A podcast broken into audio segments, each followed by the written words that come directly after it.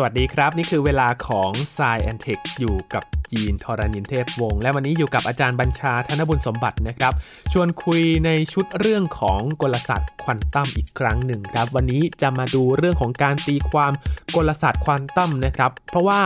มันมีหลายแบบเหลือเกินที่เขาตีความกันมา มาเปรียบเทียบกันครับว่ามันมีความเหมือนความคล้ายคลึง หรือว่ามีความแตกต่างกันอย่างไรบ้าง ใน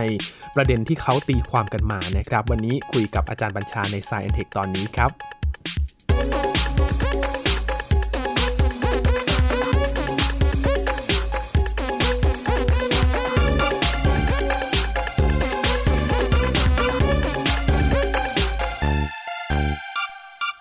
ได้เวลากลับมาคุยเรื่องของกลศาสตร์ควอนตัมกันอีกครั้งหนึ่งนะครับ เป็นตอนที่ใครหลาย ๆ คนชอบฟังกันแล้วก็คิดถึงกันมาก ๆ เลยนะครับ มีหลายประเด็นครับ มีคุณผู้ฟังฝากประเด็นมาด้วย ว่าอยากจะคุยในแง่มุมอื่น ๆ ด้วยนะครับ เพราะว่าเรื่องของกลศาสตร์ควอนตัมอาจารย์บัญชาก็เคยบอกให้เราฟังว่า มันมีหลายประเด็นที่เอามาเล่าได้ แล้วก็มีมุมมองที่น่าสนใจด้วยนะครับ วันนี้มาดูอีกเรื่องหนึ่งครับที่จะมา แลกเปลี่ยนแล้วก็มาเล่าให้ฟังกันนะครับ และเปรียบเทียบกันดูว่า การตีความกลศาสตร์ควอนตัมเนี่ยเขาตีความไปในทิศทางไหนบ้างนะครับ และมันมีความเชื่อมโยงกัน มีความต่างกันอย่างไร วันนี้จะมาคุยกันครับ อยู่กับอาจารย์บัญชา ธนบุญสมบัติแล้วนะครับ สวัสดีครับอาจารย์ครับ สวัสดีครับยีนครับ สวัสดีครับท่านผู้ฟังครับมีคอมเมนต์มาจริงๆนะครับอาจารย์หลายๆ คนอยากให้คุยเรื่องของทั้งปรัชญา ทั้งการประยุกต์ใช้ครับ หลังจากที่เรา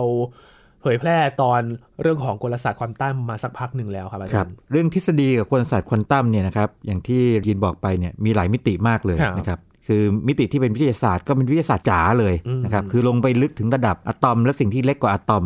นะครับลงไปอีกอ่านั่นก็เรื่องหนึ่งเอ่อ หรือจะเป็นเรื่องเทคโนโลยีก็ได้ เอามาประยุกต์เป็นเทคโนโลยีควอนตัม 1.0 กับ 2.0 ซึ่งเราได้คุยไปแล้วใช่ไหมครับ แล้วก็ปัจจุบันเนี่ยมีการลงทุนมหาศาลเลยในควอนตัม 2.0 นะครับ ลงทุนกันนี่ไม่ธรรมดานะครับยิน ประเทศที่ลงทุนมากสุดในโลกเท่าที่ผมทราบเนี่ยคือจีนจีนจีนนี่ลงทุนเนี่ยมากกว่า ถ้าผมจำตัวเลขไม่ผิดนี่ฮะเมื่อปี 2017เนี่ยนะครับมากกว่าสหรัฐอเมริกาบวกกับสหภาพยุโรปรวมกันอีกเป็นเป็นหมื่นล้านดอลลาร์ หมื่นล้านดอลลาร์อเมริกานี่ยังหลักหลายพันล้านหลายพันล้านดอลลาร์นี่ก็เยอะมากนะครับหลายพันล้านดอลลาร์นี่คือเป็นหมื่นล้านของเราของเรานะครับยุโรปนี่ก็หลักเป็นพันล้านดอลลาร์แล้วก็ประเทศมหาอำนาจทั้งหลายก็จะเป็นแบบนี้หมดเลย แล้วก็ในอย่างอย่างยุโรปเนี่ยทางสหภาพยุโรปเนี่ยก็จะมีเยอรมนีที่ลงทุนมากหน่อยนะครับแถบบ้านเราแถบบ้านเราล่ะโอเค ถ้าเป็นเอเชียเนี่ยก็แน่นอนว่าเออญี่ปุ่นนะครับญี่ปุ่นก็ก็ด้วย แล้วก็ถ้าเกิดใกล้บ้านเรามากที่สุดก็คือสิงคโปร์สิงคโปร์ได้เป็นหนึ่งในผู้นำด้านควอนตัมเหมือนกันนะครับทีนี้ ไม่ว่าจะเป็นวิทยาศาสตร์หรือเทคโนโลยีเนี่ยเราก็คุยกันไปแล้ว แล้วก็เราก็ได้คุยกันเรื่องเกี่ยวกับเรื่องชีวิตของ นักฟิสิกส์ที่มีส่วนสร้าง มีส่วนหนุน มีส่วนทำให้ควอนตัมเนี่ยมันเติบโตขึ้นมานะครับหรือแม้แต่ไอน์สไตน์ซึ่งแม้ว่าจะพยายามโจมตีกลศาสตร์ควอนตัมนะฮะด้วยกระบวนการต่างๆเนี่ยแต่ในสุดก็เป็นมีส่วนถือว่ามีส่วนช่วยในการพัฒนากลศาสตร์ควอนตัมขึ้นมาด้วยเหมือนกัน แต่วันนี้จะมาคุยเรื่องปรัชญาอ่าซึ่งจะเป็น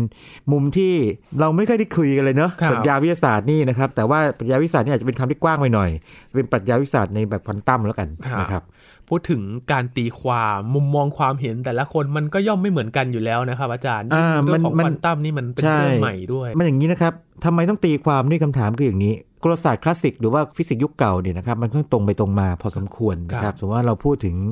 กฎของนิวตันนะครับแรงกิริยาเท่ากับแรงปฏิกิริยาอะไรเป็นต้นนี่นะฮะคือเราสามารถสาธิตได้ไงพิสูจน์ได้อ่าเราเราผลักสมมติว่าเรายืนอยู่ตรงกำแพงเนี่ยเราหันหน้าหากำแพงแล้วเราผลักกำแพงแรงๆเนี่ยตัวเราก็กระเด็นออกมาแล้วกำแพงก็ผลักเราใช่ไหมอะไรอย่างนี้เป็นต้นนะฮะคือมันเห็นเป็นรูปธรรม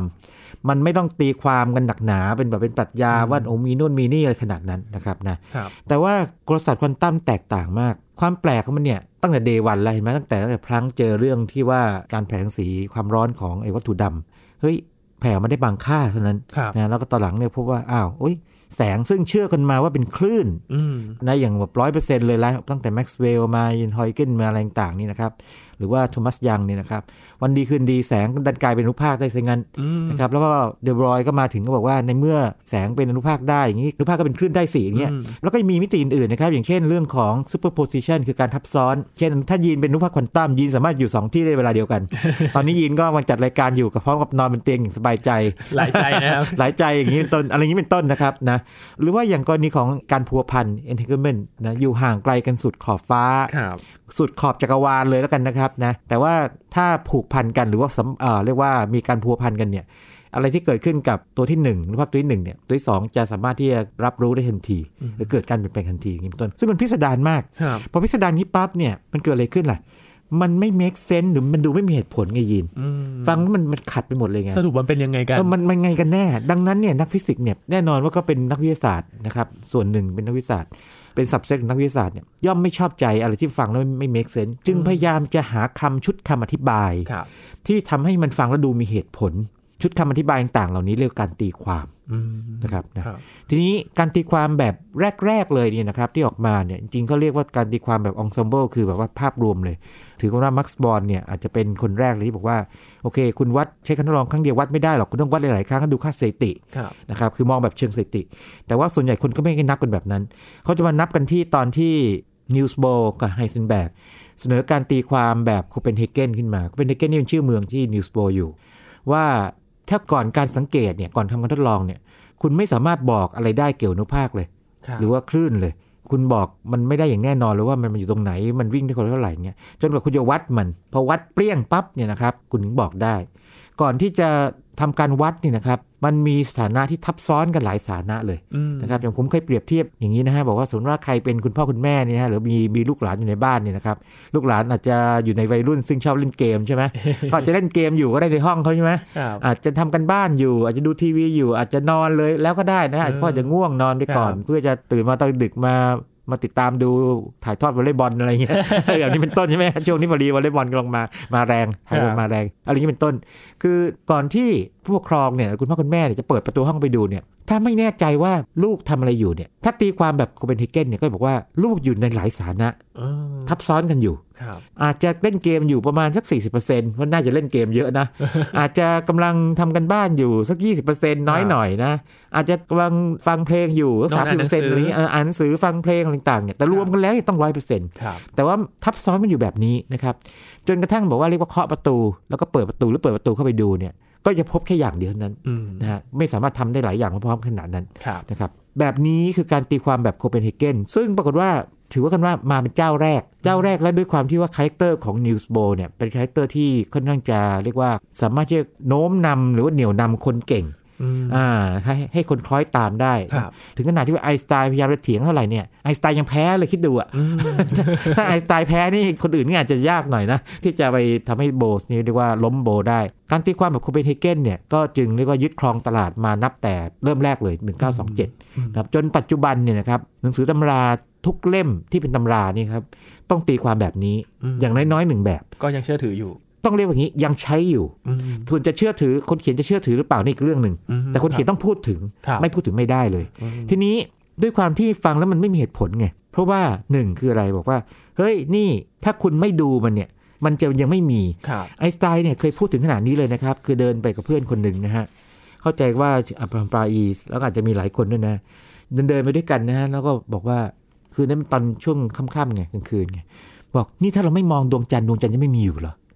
คือถ้าไม่มี observer คือผู้สังเกตเนี่ยดวงจันทร์ไม่มีอยู่จนกว่า ดวงจันทร์จะมีอยู่จนกว่าเราจะมองมันเหรอ แล้วก็มีอยู่ครั้งหนึ่งนะครับ ที่แบบเป็นเรื่องเล่าที่ชัดเจนมากเลย เป็นการให้สัมมนาครั้งสุดท้ายไอน์สไตน์เลย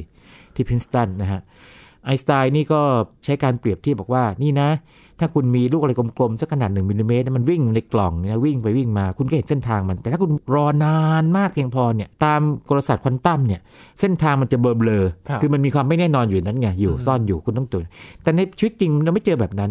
แล้วไอน์สไตน์ก็ยังพูดถึงบอกว่าทำนองว่านี่นะไอสิ่งต่างเนี่ยมันจะไม่มีเหรอถ้าเกิดไม่มีอะไรไปดูมันเนี่ยแล้วก็พูดถึงหนูหนูตัวหนึ่ง อันนี้แปลกดีเหมือนกันนะครับ นักฟิสิกส์เนี่ยไม่ชอบเอาแมวหนูมาใช้เนาะนะฮะอย่างชเรอดิงเงอร์เนาะเอาแมวใช่ไหมเอาจับแมวใส่กล่อง แล้วแมวทั้งเป็นและตายในเวลาเดียวกันเนี่ยนะลองไปทบทวนในพอดแคสต์นี้ดู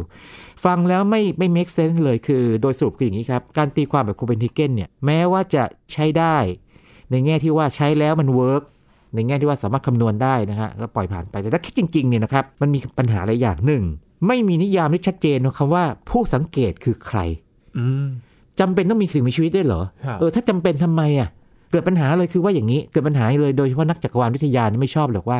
ถ้าอย่างนั้นเอกภพจะไม่ดำรงอยู่ถ้าไม่มีสิ่งมีชีวิตเกิดขึ้นเหรอ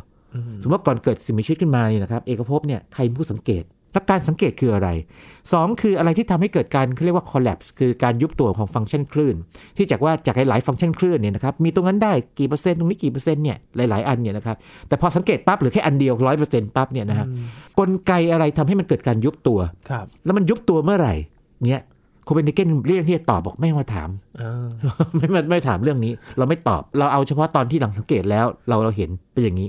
ด้วยเหตุนี้เนี่ยนะครับจึงทำให้มีนักคิดจำนวนมากเลยนะครับ พยายามที่จะบอกว่ามันต้องมีแนวทางอื่นสิ ที่จะบอกได้นะครับ แล้วก็ไอ้การตีความของโคเปนเฮเกนเนี่ยยังมีอีกเรื่องหนึ่งที่คนไม่ค่อยพูดถึง ฟังก์ชันคลื่นเนี่ยนะครับที่พูดกันในกลศาสตร์ควอนตัมเนี่ยมันแผ่ไปในอวกาศทั่วทั้งอวกาศเลยนะครับยีนอืมนะครับนะแปลว่าอย่างนี้ สมมติว่าเรากำลังพูดถึงอะไรบางอย่าง น่าจะอยู่แถวๆนี้ก็จริงเนี่ยแต่ฟังก์ชันคลื่นเนี่ยมันแผ่ไปถึงเรียกว่าสุดขอบจักรวาลเลยอืมแต่พอมันเกิดการยุบตัวปั๊บเนี่ยมันเหลือแค่ที่เดียว อยู่ตรงหน้าเราอยู่ในการทดลองของเราเนี่ยนะครับ มันแปลว่ามันเหมือนกับมันมีการส่งสัญญาณไปที่อื่นที่ไกลๆได้ด้วย ณเวลานั้นเลย อย่างนี้มันคือไม่ make sense เลยอย่าเห็นว่าความไม่ make sense หรือว่าความฟังไม่มีเหตุผลนี่มีหลายข้อมาก ต้องพูดว่าอย่างนี้เลยครับ ปัจจุบันเนี่ยผมลองไปนับดูเนี่ยมีอย่างน้อย 10 กว่าแบบ อันนี้เท่าที่มีการบันทึกกันนะครับว่าแล้วมันสอดคล้องกัน และทีนี้ไอ้สิกว่าแบบเนี่ยน่าสนใจคืออย่างนี้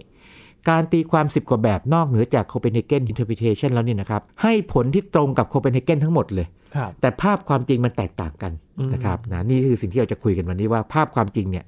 ที่การตีความแต่ละแบบบอกว่าน่าจะเป็นอย่างนั้นเนี่ยคืออะไรครับนะครับยินสังเกตสิ่งหนึ่งครับ เรื่องเนี้ยมันเป็นเรื่องที่ค่อนข้างใหม่พอสมควรนะครับ อาจารย์ครับพอตีความในแบบแรก ๆ มาเนี่ยมันย่อมมีช่องว่างเกิดขึ้นใช่ไหมครับครับ ใช่แต่ว่าทีนี้เออเรื่องเนี้ย มันตีความมาตั้งแต่ปี 1927 แล้วเนอะนี่มันร่วมร่วมจะเกือบร้อยปีแล้วนะเออนะครับนะอีกไม่นานเนี่ยเราจะมีการฉลองกลศาสตร์ควอนตัมร้อยปีนะครับเนี่ยอีกไม่กี่ปีจากนี้นะฮะครับเพราะมันเกิดปี 1925 จะได้ไหม1925 เพราะฉะนั้น 2025 เนี่ยเดี๋ยวก็ฉลองกันอืนะมอีก 3 ปีจากนี้ถ้าเกิดว่าตอนที่เราคุยกันเนี่ยนะครับครับแล้วการตีความนี่ก็ 1927 เพราะฉะนั้นก็อีกประมาณสัก 5 ปีจากนี้อืมนะครับก็ไม่นานนะยีนแป๊ครับบๆเนี่ยนะปรากฏว่าในปีเดียวกันนั่นเองเลยนะครับคนที่ไม่ชอบเนี่ยก็เริ่มก่อนเลย มีครับมีหาทางมีแล้ว มีเลยครับ ในปีเดียวกันเลยนะคครัรับบคนนั้นคือเดบรอยนั่นเองอ่าเดบรอยคนที่เสนอว่าเอ่อสสารเนี่ยนะครับเป็นคลื่นได้ หรืออิกตอนเนี่ยเป็นคลื่นได้นะครับเดบรอยเขาตีความอย่างนี้เลยเขาบอกว่า มันเป็นไปได้ไหมที่ว่าจริง ๆ แล้วเนี่ยมันมีมันมีอนุภาคอยู่จริง ๆ แหละครับไม่ต้องรอให้มีการสังเกตในอนุภาคจริง ๆ แล้วก็มีคลื่นที่ผลักมันอืม เรียกว่าคลื่นนำทางครับนะครับแล้วก็ไอตัวอนุภาคเนี่ยมันถูกคลื่นเนี่ยผลักไป ถ้าเปรียบเทียบนะครับนี่เป็นการเปรียบเทียบเฉยๆนะครับเดบรอยไม่เปรียบเทียบอย่างนี้นะแต่ผมเปรียบเทียบให้ฟังว่าอย่างนี้ ลองคิดถึงนักเล่นกระดานโต้คลื่นในทะเลครับเขาก็เล่นกระดานโต้คลื่นไป ตัวนักเล่นกระดานโต้คลื่นกับตัวกระดานของเขาเนี่ยเหมือนกับลูกภาคที่ถูกคลื่นของทะเลพาไป อ่าอ่านึนึกออกไหมอ่า มันแล้วแต่จะเป็นไง หรือว่าจะปล่อยอะไรลงไปบนผืนน้ำเนี่ยครับแล้วก็มีคลื่นพาไปเป็นอย่างนั้น บอกว่าจริง ๆ แล้วเนี่ยที่เรียกว่าคลื่นได้เป็นอย่างนี้หรือเปล่าครับนี่นะครับปรากฏว่าเดบรอยเนี่ยก็เป็นนำเสนอนะครับในการประชุมโซเวครั้งที่ 5 ในช่วงวันที่ 24 29 ตุลาคม 1927 ปีเดียวกับที่การตีความโคเปนเฮเกนถือกำเนิดเนี่ยแต่มีทั้งผู้สนับสนุนและผู้คัดค้านจำนวนมากอืมผู้สนับสนุนเนี่ยมีน้อยหน่อย จะมีก็ไอน์สไตน์นี่แหละ ไอน์สไตน์นี่คงพอเข้าใจได้ไม่ชอบอะไรโคเปนเฮเกนอยู่แล้วไงไอน์สไตน์บอกว่าเดบรอยอาจจะมาถูกทางแล้วก็ได้นะครับอ่าให้กำลังใจให้กำลังใจอืมแต่ปรากฏว่าคนอื่นนี่ไม่เอาเลย แน่นอนว่านีลส์โบร์อะไรนี่ไม่เอาอยู่แล้ว แต่คนที่เล่นงานเดบรอยจนกระทั่งแบบยอมก็คือพาวลี่พาวลี่บอกว่าการตีความแบบคุณเนี่ยที่บอกว่ามันมีคลื่นนำทางเนี่ย มันไม่สามารถใช้กับการกระเจิงแบบหลายอนุภาคได้ครับนะแล้วก็ยกเหตุผลต่างๆมา แล้วก็ทำให้เดบรอยเนี่ยยอมรับ แล้วในที่สุดเดบรอยเนี่ยครับก็ยอมทิ้งละทิ้งแนวคิดของตัวเองไปอืมแล้วก็ไปยอมรับเรียกว่าสมาทาน สมาทาน การตีความแบบโคเปนเฮเกนแต่ว่าถือนำร่องมา แต่ประเด็นมันอยู่นี้ครับยินพอหลังจากนั้นประมาณสักยี่สามปียี่สามยี่สี่ปีนี่นะคครัรับบนักฟิสิกส์อีกคนหนึ่งชื่อเดวิดโบมอืม เดวิดโบมคนนี้นี่คนไทยไม่เคยรู้จักนะครับ แต่ว่าถ้าใครชอบอ่านหนังสือปรัชญาเนี่ยจะพบว่าเขาเนี่ยเป็นนักฟิสิกส์ที่ไม่ธรรมดาเลยนะครับ เพราะว่าเป็นนักฟิสิกส์ที่สนใจเรื่องปรัชญาตะวันออก สนใจเรื่องจิตวิญญาณอะไรพวกนี้ด้วยนะครับอืมเคยมาคุยกับกฤษณมูรติครับนะครับซึ่งเป็นนักปรัชญาอินเดียที่โด่งดังระดับโลก ถึงว่าเวลาคืออะไรอะไรต่างๆแบบนี้นะครับแบบนั้นเลยอืมเดวิดโบมนี่ก็ไม่ชอบคือที่ไม่ชอบเพราะอย่างนี้ เพราะว่าในปี 1951 นี่นะครับเดวิดโบมเขียนหนังสือชื่อ Quantum Theory ก็เขียนตำราขึ้นมาไงครับเขามีความรู้เยอะไงเขียนตำราพอเขียนเขียนไปแน่นอนว่าก็ต้องเขียนถึงการตีความแบบโคเปนเฮเกนแต่เขียนไปเขียนมานี่นะครับ เริ่มรู้สึกว่ามันไม่ใช่อะเอ๊ะมันมั่วเริ่มรู้สึกเอ๊ะขึ้นมา มันมันโอ้แบบคงยิ่งกว่าเอ๊ะอีกคือแบบไม่ชอบใจเลยอืมเดวิดโบมเลยคิดแบบใหม่ขึ้นมา แล้วในปีถัดมานะครับ1952เนี่ยครับเขาเลยคิดภาพความจริงแบบใหม่ขึ้นมา โดยเอาแนวคิดแบบเดบรอยนะครับที่ว่ามันมีคลื่นเนี่ยผลักอนุภาคจริงๆ คือมีอนุภาควิ่งจริงผังจริงเนี่ยเขียนเป็นบทความความยาว พอสมควรนะครับสตอนตีพิมพ์ใน Fiscal Review นะครับในเดือนมกราคม 1952 ถ้าตีพิมพ์ในเดือนมกราคม 1952 เนี่ยแสดงว่าคิดตั้งแต่ปี 1951 ละ ตั้งแต่ตอนเขียนตำราตีพิมพ์ตำราตีพิมพ์มาแล้วนะครับบอกว่าน่าจะเป็นแบบนี้ แล้วก็ปรากฏว่าทฤษฎีของเขาเนี่ยนะครับก็เลยได้ชื่อว่าเป็นอย่างนี้เลยเป็นกลศาสตร์ควอนตัมอีกรูปแบบหนึ่งเลยเขาชื่อโบมใช่ไหมเดวิดโบมนามสกุลเนี่ยก็เลยเรียกว่า Bohmian mechanics นะกลศาสตร์แบบโบม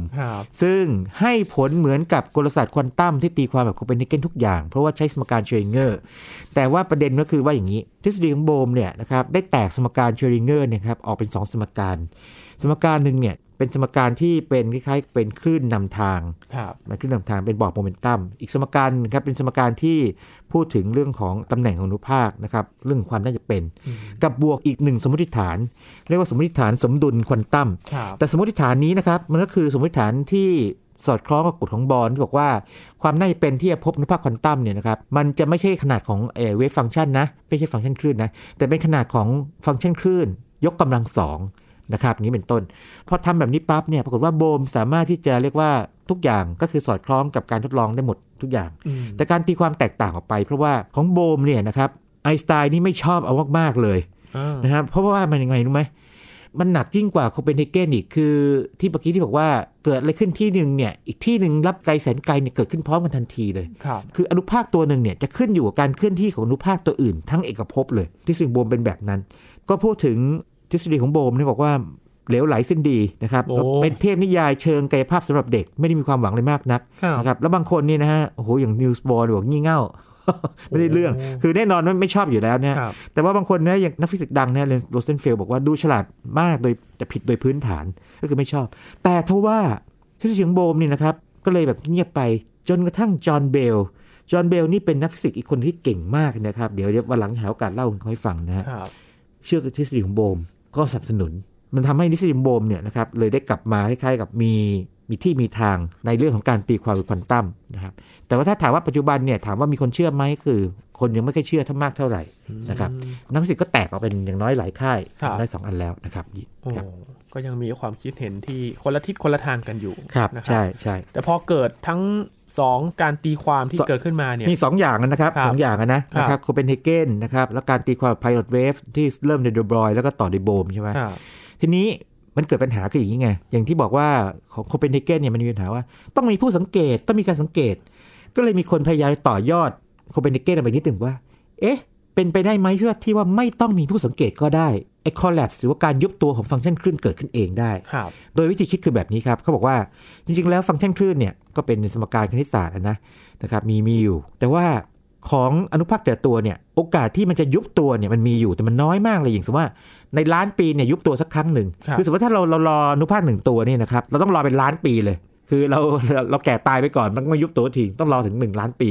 นะครับมันยุบตัว แต่ว่าเนื่องจากวัตถุขนาดใหญ่ โอ้โห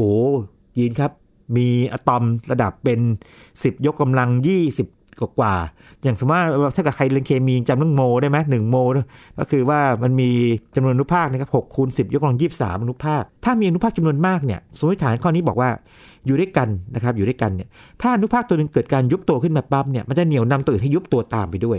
ดังนั้นสิ่งที่เกิดขึ้นมาก็คือว่าการยุบตัวของฟังก์ชันคลื่นเนี่ย มันเกิดขึ้นเอง แล้วก็ถ้ายิ่งวัตถุใหญ่แค่ไหนเนี่ยนะครับ มันก็เกิดขึ้นได้ง่าย เพราะว่าถ้ามีตัวหนึ่งเป็นตัวคล้ายๆตัวโจเริ่มก่อน ตัวก่อการก่อน ตัวอื่นก็จะเอาตามเฮกันตามกันไปหมดเลย อันนี้ก็เรียกว่าเป็นสมมติฐานแบบ spontaneous collapse คือเกิดขึ้นเอง แล้วก็แบบวัตถุวิสัยคือไม่จำเป็นต้องมีผู้สังเกตก็ได้นะครับยินนะครับนี่แบบหนึ่งแบบนี้คือต่อยอดมาจากโคเปนเฮเกนนะครับแล้วก็จะมีบางแบบนะครับ อันนี้เสนอโดยโรเจอร์เพนโรสใครที่ชอบอ่านเรื่องของฮาวกิงเนี่ยน่าจะรู้จักเพนโรสดี เพราะว่าเป็นอาจารย์ หนึ่งในคนที่สอบวิทยานิพนธ์ของฮาวกิงนะครับและเป็นคนที่เพิ่งได้รางวัลโนเบลไปเมื่อไม่นานนี้ จากเรื่องหลุมดำใช่ไหมเพนโรสนี่โดยพื้นฐานแล้วเป็นนักคณิตศาสตร์นะครับแต่ว่าเก่งฟิสิกส์ด้วยเพราะว่าฟิสิกส์มันใช้คณิตศาสตร์เยอะไงเราเลือกด้วย ก็บอกว่าเป็นไปได้ไหมที่การยุบตัวเกิดจากไอแรงโน้มถ่วง ความโน้มถ่วง ความโค้งของกาลอวกาศ วิธีคิดคืออย่างนี้ครับ ถ้าอนุภาคมันเกิดการทับซ้อนกันได้คือเป็น superposition เนี่ยนะครับ มีหลายหลายที่ได้เนี่ย สมมติว่าอนุภาคอิเล็กตรอนสักตัวหนึ่งมันอยู่ได้ 3 ที่ ถ้า 3 ที่จริงเนี่ย มันก็ทำให้อวกาศเนี่ยกาลอวกาศเนี่ยโค้ง 3ตำแหน่งถูกไหมนะยิ่งถ้าเกิดยิ่งอยู่มากเนี่ยกาลอวกาศก็โค้งมาก แต่ว่าธรรมชาติไม่น่าจะชอบแบบนั้น น่าจะทำให้เกิดการยุบตัวลงมา อันนี้ก็เป็นการยุบตัวที่มันเกิดจากการที่ว่าฟังก์ชันคลื่นเนี่ยมันมีเรียกว่าอันตรยาหรือมีปฏิสัมพันธ์กับความโค้งของการอวกาศ คือเอาทฤษฎีไอน์สไตน์ก็มาจับด้วยนะครับยินครับ คือในตีความแบบหนึ่งเนี่ยมันก็มีหลายทิศทางไปอีกทีนึงมีหลายทิศทางคือพยายามจะแก้ปัญหาที่ถูกโจมตีไงคือโคเปนเฮเกนเนี่ยถูกโจมตีหลายอย่าง เช่น ใครคือผู้สังเกตใช่ไหมนิยามคืออะไรการสังเกตคืออะไรใช่ไหมคอลแลบคอลแลบอะไรที่ทำให้เกิดการคอลแลบเนี่ยนะครับอันนี้ก็จะบอกว่าไม่ต้องมีผู้สังเกตก็ได้คอลแลบเกิดขึ้นเองอัตโนมัติ อะไรอย่างนี้นะพยายามจะลบกันออกไปนะแต่การตีความแบบนี้ก็ยังไม่ได้รับความนิยมมากขนาดนั้นเพียงแต่ว่าถูกบันทึกเอาไว้ว่า โอเคมันก็ให้ คำอธิบายเหมือนกับกลศาสตร์ควอนตัมแบบโคเปนเฮเกนเหมือนกันก็ถูกบันทึกไว้นะครับยินครับ มันก็ยังมีจุดที่หลาย ๆ คนคิดไม่เหมือนกันก็ต้องเสนอแนวทางมาของแต่ละคนอีกทีหนึ่งใช่แต่ว่าก็ไม่ได้หยุดแค่นี้เรื่องของการตีความนะครับอาจารย์แล้วทีนี้ก็มีอีกแบบหนึ่งที่ผมเคยพูดไปบางครั้งแล้วนะครับยินยินจำเรื่องที่เราเคยคุยเรื่อง multiverse ใช่ไหม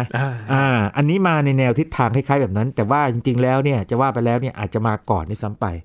นะครับนะคนที่คิดเนี่ยชื่อฮิว เอเวอเรตที่3นะครับนะตอนที่ทำให้เขาคิดเนี่ยเกิดจากการที่เขาไปฟังไอน์สไตน์จำได้เมื่อกี้ที่เล่าให้ฟังว่าไอน์สไตน์เนี่ยให้เลคเชอร์เป็นครั้งสุดท้ายที่พรินสตันตอนนั้นเขายังเป็นนักศึกษาอยู่เลยนะไปกับเพื่อนอีกคนหนึ่งนะครับไปฟังฟังเนี่ยฮิวช์เอเวอเรตที่3เนี่ยเกิดสะดุดใจขึ้นมาไงไอ้เรื่องหนูไงบอกว่าถ้าไม่มีอะไรมองมันเนี่ยเช่นหนูเงี้ยสักตัวเนี่ยใช่ไหมมันจะไม่มีสิ่งนั้นเลยเหรออะไรเงี้ยก็เอาไปคิดต่อ บอกว่าเอ้ยจริงด้วยโคเปนเฮเกนอินเทอร์พ t เทชันนี่มันไม่เคยได้เรื่องจริงนะเว้ยไอน์สไตน์บอกเพราะฉะนั้นเราต้องคิดใหม่ว่าเกิดอะไรขึ้นเอเวอเรตนะครับใช้มันเป็นวิทยานิพนธ์เลยวิธีคิดของเขาคือแบบที่บอกว่า ความเชื่อเขาคือหนึ่งฟังก์ชันคลื่นเนี่ยเป็นของจริง ไม่ใช่แค่เป็นเครื่องมือทางคณิตศาสตร์ คือการตีความแบบโคเปนเฮเกนเนี่ยถือว่าฟังก์ชันคลื่นเนี่ยเป็นแค่เครื่องมือทางคณิตศาสตร์ ช่วยคำนวณแค่นั้นเองนะครับนะแต่ว่าการตีความแบบเอเวอเรสต์เนี่ยนะครับบอกว่าฟังก์ชันคลื่นเป็นของจริง 2. ไม่มี collapse เฮ้ยอ้าวแล้วถ้าไม่มี collapse แล้วอย่างนี้อย่างนี้ฟังก์ชันคลื่นที่มันมีหลายอันซ้อนกันอยู่เนี่ยจะอธิบายยังไงเนี่ยในเมื่อเราสังเกตเห็นอันเดียว เขาบอกว่าถ้าอย่างนั้นก็แสดงว่ามันมีผู้สังเกตหลายคน คนหนึ่งก็เห็นแบบหนึ่งสมมติว่าอย่างที่ผมบอกว่า เราเปิดประตูเข้าไปดูว่าเรียกว่าลูกหลานเราทำอะไรอยู่ทำอะไรอยู่ใช่ไหมก่อนเปิดประตูเนี่ยนะครับก็เวฟฟังก์ชันก็มีครบถ้วนหมด เปิดประตูเข้าไปปั๊บถ้าเราเจอแบบใดแบบหนึ่งเนี่ย เราเข้าไปอยู่ในโลกโลกนั้น ในขณะที่มันมีอีกโลกอื่นที่มีเรา เปิดประตูไปเจออีกแบบหนึ่งสมมติว่าโลกเราเนี่ยเปิดประตูอ้าวเล่นเกมอยู่ อีกโลกหนึ่งเปิดประตูไปปั๊บอ้าวเจออ้าวนี่กำลังทำกันบ้านอยู่ อีกโลกหนึ่งเจอกำลังฟังเพลงอยู่อีกโลกหนึ่งอ้าวนอนไปแล้วนี่คือที่มาของการตีความแบบหลายโลกหรือ many worlds interpretation of quantum mechanics แต่ตัว Everett เองอย่านั่นนะฮะอย่าเข้าใจว่าอย่างนี้เขาใช้คำนี้นะเขาใช้คำว่า relative state คือสถานะสัมพัทธ์กันคคือมีสถานะนั้นก็ได้ สถานะนี้ก็ได้ทั้งนู้นก็ได้ คือใช้แบบวิชาการไงนะครับทีนี้เรื่องเรื่องคืออย่างนี้เขาไปขอให้จอห์นวิลเลอร์ซึ่งเป็นคนที่เรียกว่าโด่งดังมากนะ จอห์นวีลเลอร์นี่เป็นอาจารย์ของไฟน์แมนนะนะครับ แล้วก็เป็นคนที่นับถือนีลส์โบร์มากนะครับ จอห์นวีลเลอร์นี่มีข้อดีมากอย่างหนึ่งคือคนใจกว้างมากเลย เปิดรับเปิดรับโอ้โหตีความแบบย้อนเวลงเวลาอะไรที่ทำได้หมดเลยแบบขอให้มันมีมีหลักการคิดที่ชัดเจน มีคณิตศาสตร์รองรับชัดเจนที่รับหมดเลยพอฟังการตีความแบบเอเวอเรสต์แล้วเนี่ย ก็โอ้โหมันน่าทึ่งมากเลยแบบแตกออกไปหลายโลกเลยอย่างนี้ได้ใช่ไหมขึ้นมา ท่าทางจะลำบากกันนะ ถ้าเกิดว่าไปเจอโบร์อะไรอย่างนี้นะบอกว่าเอางี้แล้วกัน คุณลองไป convince โบร์เลย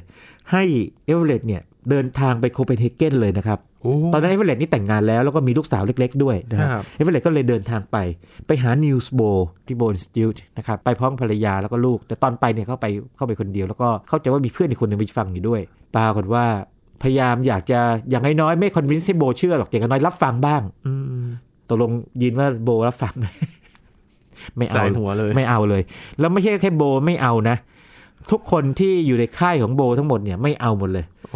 ถึงขนาดที่ว่าดูถูกเอเวอเรสต์เลย บอกว่า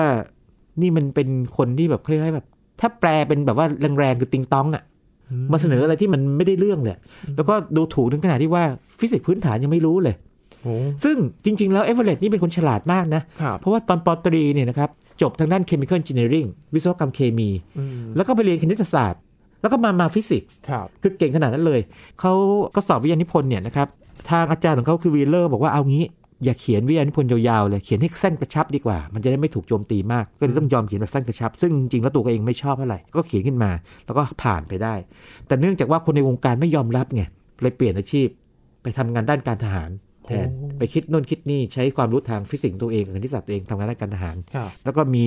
ชีวิตที่พิสดารมากเลยนะครับคนนี้ โดยผมจะหาโอกาสคุยเรื่องของเขาให้ฟังอีกทีแล้วกัน เพราะว่าชีวิตของเอเวอเรสต์เนี่ยเป็นที่น่าทึ่งมากตอนมีชีวิตอยู่เนี่ยไม่ได้โด่งดังอะไรมากทั้งนั้น แล้วก็แถมยังถูกดูถูกโดยเพื่อนร่วมวงการ คิดดูนะ คุณเสนออะไรที่มันแหวกแนวคนอื่นก็แหวกแนวนะ แล้วก็ฟังแล้วไม่ก็ได้เรื่องเลยโคเปนเฮเกนเนี่ยผมผมลองมาคิดดูจริงๆโคเปนเฮเกนนี่มันมั่วจริงแบบ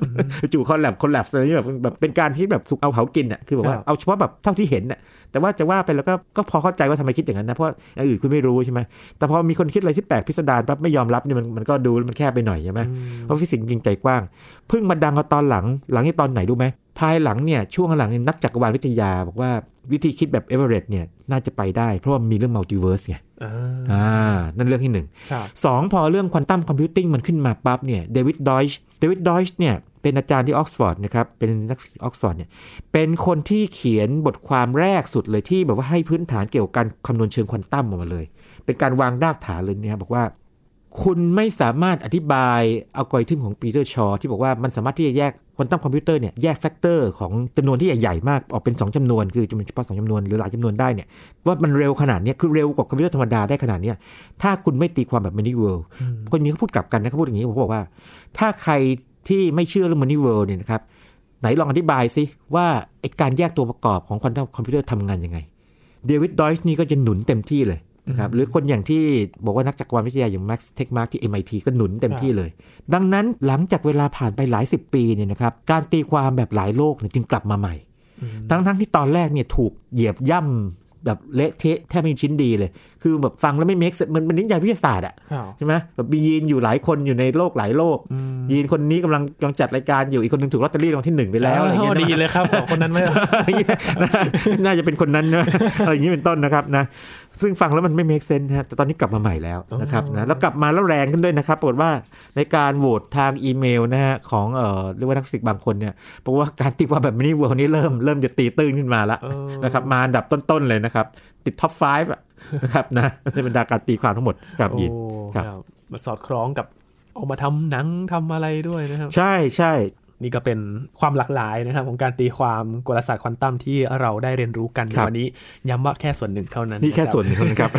วันนี้ขอบคุณอาจารย์บัญชามากๆเลยยินดีมากๆเลยครับยินครับนี่คือ Science Tech นะครับ คุณผู้ฟังติดตามรายการของเรากันได้ที่ www.thaipbspodcast.com ครับรวมถึงพอดแคสต์ช่องทางต่าง ๆ ที่คุณกำลังรับฟังเราอยู่ครับอัปเดตเรื่องวิทยาศาสตร์เทคโนโลยี และนวัตกรรมกับเราได้ที่นี่ ทุกที่ทุกเวลากับไทย PBS Podcast นะครับช่วงนี้ยีนทรณินเทพวงศ์พร้อมกับอาจารย์บัญชาท่านนบุญสมบัติลาไปก่อนนะครับ สวัสดีครับ